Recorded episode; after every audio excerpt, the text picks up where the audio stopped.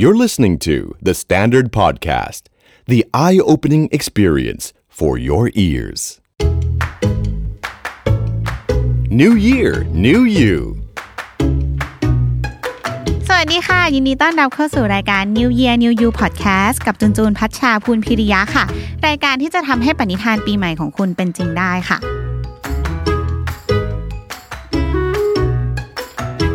หลังจาก episode แรกๆนะคะ จุนได้พูดถึงการเปลี่ยนลุครับปีใหม่ไป แต่จุนว่าถ้านอกเหนือจากเรื่องลุคภายนอกแล้วเนี่ยนะคะ สิ่งที่จะทำให้คนอื่น เขาพบเห็นเราแล้วรู้สึกประทับใจเนี่ยคือบุคลิกภาพแล้วก็การสื่อสารเนี่ยแหละค่ะจุนว่ามันเหมือนเป็นเรื่อง extra นะคือถ้าเรามีสิ่งพวกนี้เนี่ยมันก็เหมือนจะเพิ่มสิ่งดีๆให้กับเราใช่ปะเพิ่มเสน่ห์ในตัวเองหรือว่าเผลอๆอาจจะเพิ่มโอกาสในการทำงานได้ด้วยนะคะ จุนเชื่อว่าหลายคนเนี่ยเวลาเห็นคนเดินผ่านไปผ่านมาแล้วบุคลิกดีอะมันต้องมี moment ที่แบบหันไปเห็นแล้วแอบเมาส์กับเพื่อนว่า แกคนนี้เขาดูไม่ได้สวยมากอะแต่เขาดูแบบดูดีอะแบบรวมๆแล้วเขาดูแบบดูสวยอะดูสวยด้วยแบบบุคลิกด้วยลุคด้วยแบบรวมๆกันออกมา แล้วดูบุคลิกดีจนเราต้องหันมองตามอะไรแบบนี้นะคะ หรือเวลาเราไปติดต่องานอะไรอย่างงี้ใช่ป่ะประชุมกับลูกค้าข้างนอกนั่นนี่แล้วจะมีคนแบบเขาพรีเซนต์งานแล้วเราฟังก็อาจจะมีบางคนที่ทำให้เรารู้สึกว่า คนนี้เขาพูดจาดูน่าฟังอะฟังอะไรแบบพูดอะไรก็ดูน่าเชื่อถือไปหมดเลยอะไรแบบนี้เนี่ยนะคะ เพราะฉะนั้นจุนว่ามันก็เป็นข้อดีเหมือนกันนะ ถ้าเรามีโอกาสจะได้ปรับบุคลิกภาพ และการสื่อสารของตัวเองให้ดีขึ้นนะคะจุนเชื่อว่ายังไงก็ต้องส่งผลเป็นประโยชน์ต่อทั้งตัวเอง หรือว่าเพิ่มโอกาสทางทางการทำงานหรือเรื่องอื่นๆ ได้แน่นอน วันนี้จุนก็เลยไปคุยกับครูฝนค่ะ น้ำฝนพักดีนะคะ ลองไปฟังกันดูค่ะว่าจริง ๆ แล้วทำไมคนเราต้องปรับบุคลิกภาพ และก็การสื่อสารของตัวเองค่ะ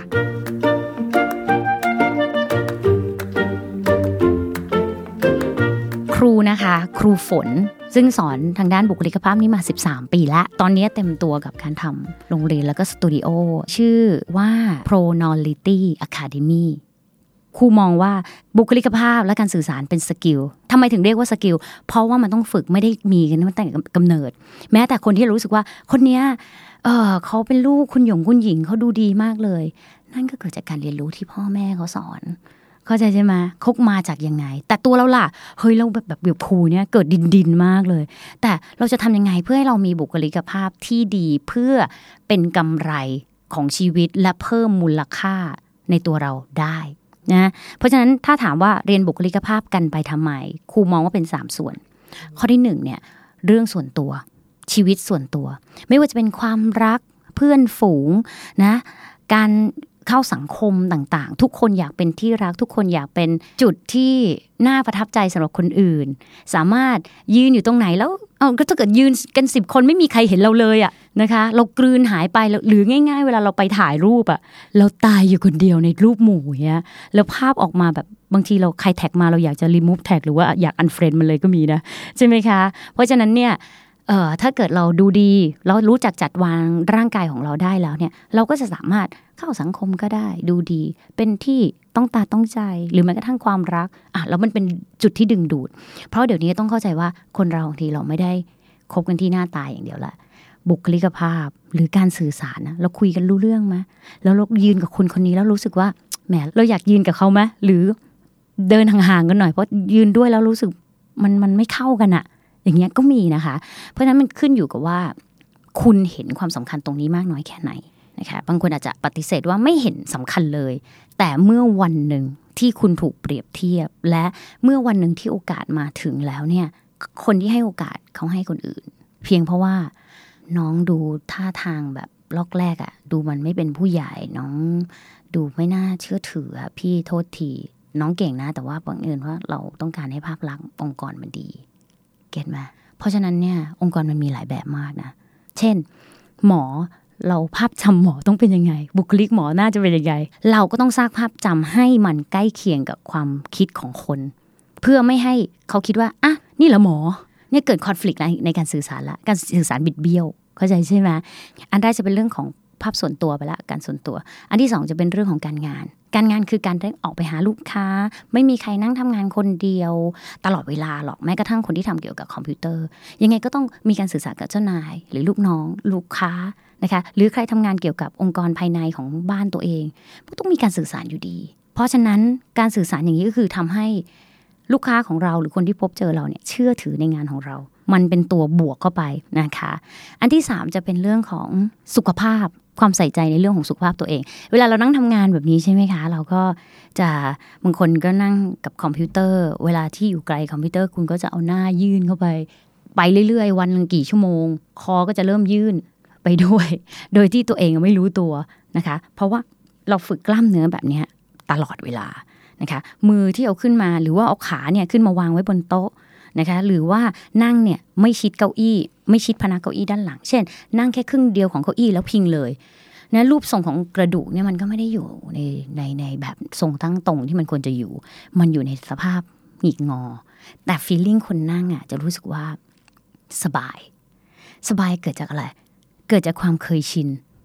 ไม่ได้สบายเพราะกระดูกสบายนะ แต่เคยชินกับแบบนี้นั้นเราก็ต้องเลยต้องกลับมาตั้งคำถามว่า ทุกวันนี้ที่เราสบายเนี่ยเรา feeling เรารู้สึกสบายเนี่ยเป็นเพราะเราแค่ชินหรือเปล่า เราไม่ได้มาดูเลยรูปกระดูกเราอยู่ยังไงนะคะ มันก็จะเกิดการปวดหลังปวดขาปวดเอว สิ่งที่ครูสอนคือช่วยจัด balance ให้กับร่างกายด้วย วิธีการยืนต้องลงน้ำหนักยังไง เดินยังไงนั่งยังไงนะคะ แม้กระทั่งการโพสท่าถ่ายรูปยังไงให้ มันดูมั่นคง มั่นใจแล้วมันก็จะออกมาที่สีหน้าท่าทางพอคนมั่นใจปุ๊บทำอะไรทุกอย่างมันก็จะดูดีอะฟังครูน้ำฝนพูดถึงข้อดีไปแล้วนะคะ จริงก็มีหลายข้อเลยเนาะที่จูนนึกไม่ถึงนะคะ ทีนี้เนี่ยใครอยากลองปรับบุคลิกภาพ ปรับการสื่อสารของตัวเอง คุณน้ำฝนก็มีคำแนะนำเบื้องต้นไปลองฟังกันค่ะ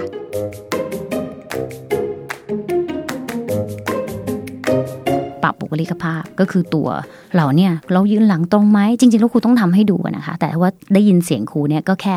เอากลับไปคิดดูก่อนว่าหลังเนี่ยเราตรงไหมไหลเราเท่ากันหรือเปล่า ถ้าสมมติว่าไหลขวาตก เราต้องทำยังไง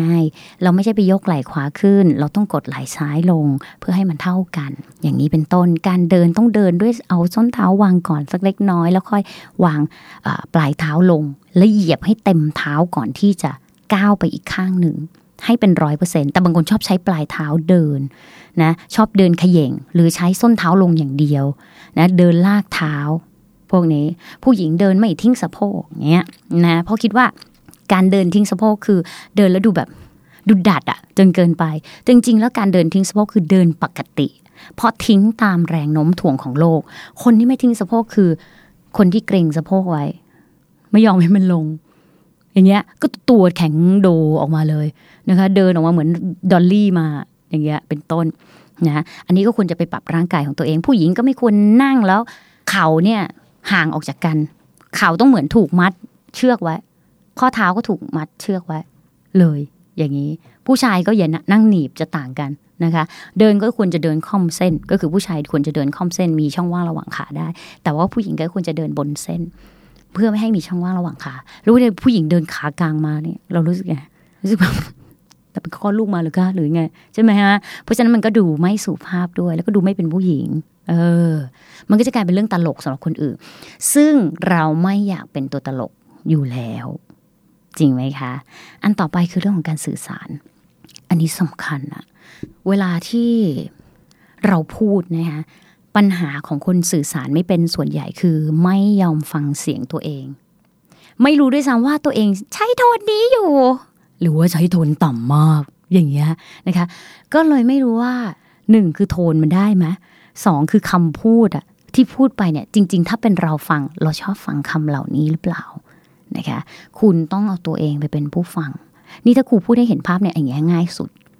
นะคะลองอัดเสียงตัวเองฟังเล่นๆดูก็ได้ นะหรือว่าอัดวิดีโอดูตัวเองพูด หรือในที่ประชุมอะไรเงี้ยชอบไหมถ้ารู้สึกไม่ชอบคนนี้เลย ไม่ว่าจะเป็นท่าทางหรือว่าเสียงหรือหรือการแต่งตัวคำตอบคือต้องปรับแล้วไหมอะแม้ตัวตัวเราเองเรายังไม่ชอบเลยอะใช่ไหมคะ เพราะฉะนั้นไอ้นี่กลับมาสู่จุดเริ่มต้นตรงที่ว่าคนเราเนี่ยถ้ามันชื่นชมตัวเองนะมั่นใจในตัวเอง รู้ว่าตัวเองจะทำอะไรมีเป้าหมายอะไร นะคะ แล้วก็รู้สึกว่าฉันไม่มีปมด้อยอะไรที่ต้องปิดบังอะไรเงี้ยก็จะทำอะไรออกมาได้ดี